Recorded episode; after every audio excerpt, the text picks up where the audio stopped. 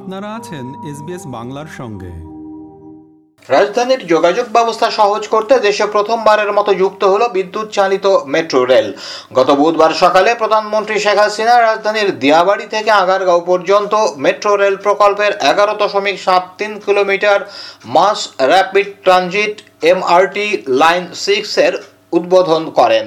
উত্তরা পনেরো নম্বর সেক্টরের মাঠে মেট্রো রেলের উদ্বোধনী ফলক উন্মোচন করেন প্রধানমন্ত্রী। এ সময় প্রধানমন্ত্রীর ছোট বোন শেখ রেহানা উপস্থিত ছিলেন। এরপর তিনি সেখানে সুধী সমাবেশে অংশ নেন। সমাবেশে সভাপতিত্ব করেন সড়ক পরিবহন ও সেতুমন্ত্রী ওবায়দুল কাদের। দিয়াবাড়ি স্টেশনে রেলের রীতি অনুসারে ট্রেন চলা শুরুর আগে প্ল্যাটফর্মে দাঁড়িয়ে সবুজ পতাকা নেড়ে সংকেত দেন প্রধানমন্ত্রী।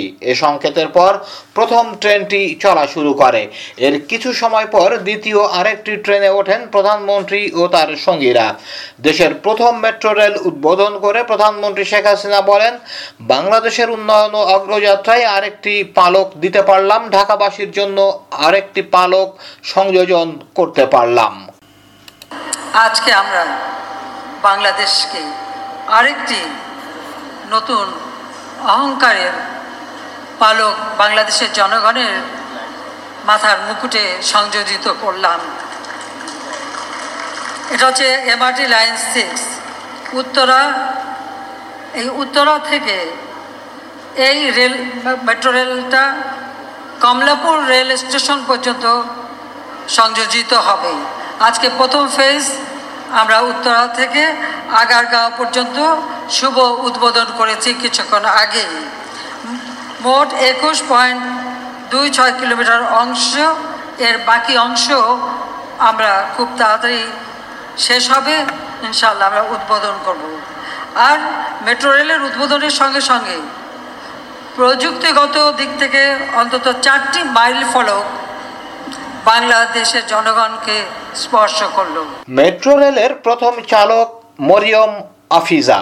লক্ষ্মীপুরের মেয়ে আফিজাকে নিয়ে আলোচনার বড় দুটি কারণ ছিল। প্রথমত, তিনি দেশের বুকে প্রথমবারের মতো মেট্রো রেল চালানোর সুযোগ পেয়েছেন। দ্বিতীয়ত, প্রথম যাত্রায় যাত্রী হিসাবে পেয়েছেন প্রধানমন্ত্রী শেখ হাসিনাকে।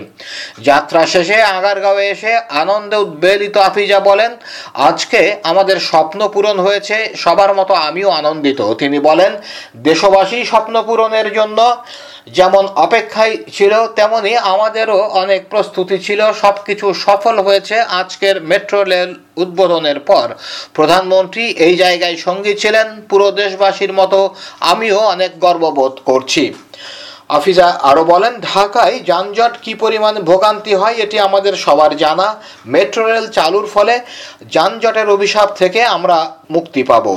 মরিয়ম আফিজা, নোয়াখালী বিজ্ঞান ও প্রযুক্তি বিশ্ববিদ্যালয় থেকে কেমিস্ট্রি অ্যান্ড কেমিক্যাল ইঞ্জিনিয়ারিংয়ে স্নাতকোত্তর সম্পন্ন করেছেন। গত বছরের দুই নভেম্বর চালক হিসেবে নিয়োগ পান তিনি। একটানা এক বছর প্রশিক্ষণ নিয়ে পাকা চালক হিসেবে নিজেকে তৈরি করার কথা জানিয়েছেন তিনি। আসলে দেশবাসী সবাই যেরকম এই স্বপ্নটা পূরণের জন্য মুখিয়েছিল এরকম আমাদেরও প্রচেষ্টা ছিল এত বছর ধরে, এত ট্রেনিং এত কষ্ট কিছু করা, এত প্রিপারেশন সব কিছু তো এটার জন্যই। আজকে সফলভাবে আমাদের সেই যাত্রা উদ্বোধন হতে যাচ্ছে এবং আমাদের সেই সফর যাত্রার সাথে প্রধান আমাদের সফর সফর সঙ্গী ছিলেন আমাদের মাননীয় প্রধানমন্ত্রী। পুরো দেশবাসীর মতো আমিও খুব গর্ববোধ করছি এই ব্যাপারটা নিয়ে। আমি খুবই আনন্দিত যে উনি আমাদের সাথে ছিলেন আমাদের প্রথম যাত্রায়, প্রথম রেভিনিউ সার্ভিসে সো আর এইটা হচ্ছে আমাদের বিএমটিসিএল এর পক্ষ থেকে দেশবাসীর জন্য বিজয়ের মাসের এক অনন্য উপহার। সরকার পতনের দশ দফার মূল বিষয় এক দফা মন্তব্য করে খন্দকার মোশাররফ হোসেনের দাবি, এই সরকারকে বিদায় করার মাধ্যমেই দেশের অনেক সমস্যার সমাধান হয়ে যাবে। গত বুধবার সকালে এক আলোচনা সভায় বিএনপির স্থায়ী কমিটির এই সদস্য বলেন, সরকার এদেশকে যে জায়গায় নিয়ে গেছে, এই অবস্থা থেকে যদি দেশকে রক্ষা করতে হয়, আমরা যে দশ দফা দিয়েছি, দশ দফার আসলে মূল কথা হচ্ছে এক দফা। জাতীয় প্রেস ক্লাবের আব্দুস সালাম মিলনায়তনে ন্যাশনাল পিপুলস পার্টি এনপিপির উদ্যোগে বিএনপি মহাসচিব মির্জা ফখরুল ইসলাম আলমগীর সহ কারাবন্দী নেতাদের মুক্তির দাবিতে এই আলোচনা সভা হয়। বিভিন্ন রাজনৈতিক দল ঐক্যবদ্ধ হচ্ছে জানিয়ে খন্দকার মোশারফ বলেন, এখানে আলোচনা সভায় এসে শুনলাম এগারোটি দল জাতীয়তাবাদী সমমানা জোট আত্মপ্রকাশ করবে। আগে আপনারা শুনেছেন, বারো দল জোট গঠন করে তারাও সরকারের হাত থেকে দেশকে রক্ষার জন্য ঘোষণা দিয়েছে। এমনিভাবে গণতন্ত্র মঞ্চও গঠন করা হয়েছে। জোট গঠন করা হচ্ছে। আমি আশা করি জোটের নেতৃবৃন্দ, যার যার অবস্থান থেকে যতটুকু যার শক্তি আছে, শক্তি দিয়ে আস আপনারা এই আগামী দিনের এই সরকার হটাওয়ার আন্দোলনে আপনারা শরিক হবেন দ্বাদশ জাতীয় সংসদ নির্বাচন সামনে রেখে বিএনপি নেতৃত্বাধীন বিশ দলীয় জোটের এগারো শরিক নতুন জোট গড়ার ঘোষণা দিয়েছে। গত বুধবার দুপুরে জাতীয় প্রেস ক্লাবে সংবাদ সম্মেলন করে ভেঙে যাওয়া জোটের শরিক দলগুলোকে নিয়ে জাতীয়তাবাদী সমমনা জোট গঠনের ঘোষণা দেন ন্যাশনাল পিপুলস পার্টি এনপিপির চেয়ারম্যান ও জোটের সমন্বয়ক ফরিদুজ্জামান ফরহাদ। সকল জোট ও দল সংগঠনের সাথে রাজপথে যুগপথ কর্মসূচির মাধ্যমে জনগণের বহুল আকাঙ্ক্ষিত বাংলাদেশ প্রতিষ্ঠিতার লক্ষ্যে সর্বস্তরের মানুষকে রাজপথে ঝাঁপিয়ে পড়ার আহ্বান জানাচ্ছি। গত মঙ্গলবারের নির্বাচনে জাতীয় পার্টির প্রার্থী মোস্তাফিজুর রহমান মোস্তফা দ্বিতীয়বারের মতো বিপুল ভোটের ব্যবধানে রংপুর সিটি কর্পোরেশনের মেয়র পদে জয়লাভ করেছেন। আওয়ামী লীগের প্রার্থী হোসনে আরা লুৎফা ডালিয়া নৌকা মার্কায় পেয়েছেন বাইশ হাজার তিনশো ছয় ভোট। জামানত হারিয়েছেন তিনি। জাতীয় নির্বাচনের আগের বছর দলের এমন ফলাফলে তৃণমূল নেতাকর্মীরা অনেকটাই হতাশ হয়েছেন, ক্ষোভ প্রকাশ করেছেন তাদের কেউ কেউ। তারা বলছেন, রংপুর বরাবরই জাতীয় পার্টির ঘাঁটি, তাই বলে ক্ষমতাসীন আওয়ামী লীগের প্রার্থী সেখানে চতুর্থ অবস্থানে চলে যাবেন, এমন খারাপ অবস্থা সেখানে দলের নয়। রংপুর সিটি কর্পোরেশন নির্বাচনে আওয়ামী লীগের প্রার্থীর ভরাডুবির পেছনে সাংগঠনিক সমস্যাকেও কারণ হিসাবে দেখছেন আওয়ামী লীগের সাধারণ সম্পাদক ওবায়দুল কাদের। বৃহস্পতিবার সচিবালয়ে সাংবাদিকদের সঙ্গে মত বিনিময়কালে এক প্রশ্নের উত্তরে তিনি বলেছেন, আমাদের বিষয়গুলো আমরা খতিয়ে দেখছি, তদন্ত করে দেখছি। এক সপ্তাহের মধ্যে আমরা রংপুরে বড় রকমের সাংগঠনিক ব্যবস্থা নিচ্ছে।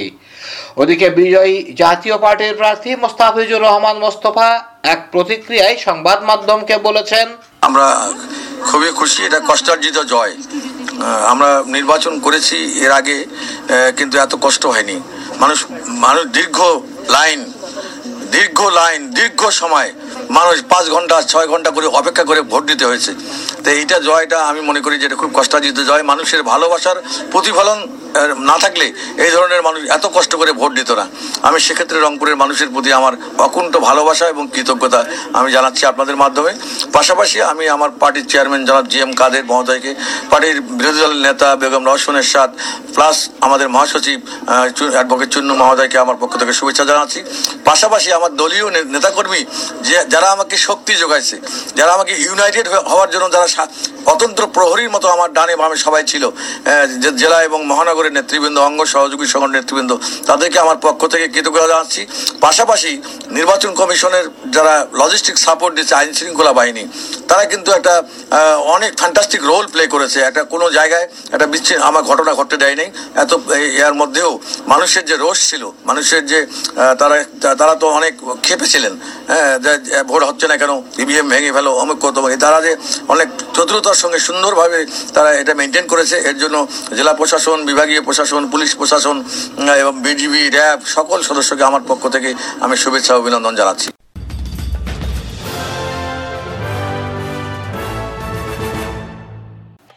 আমাদেরকে লাইক দিন শেয়ার করুন, আপনার মতামত দিন। ফেসবুকে ফলো করুন এস বাংলা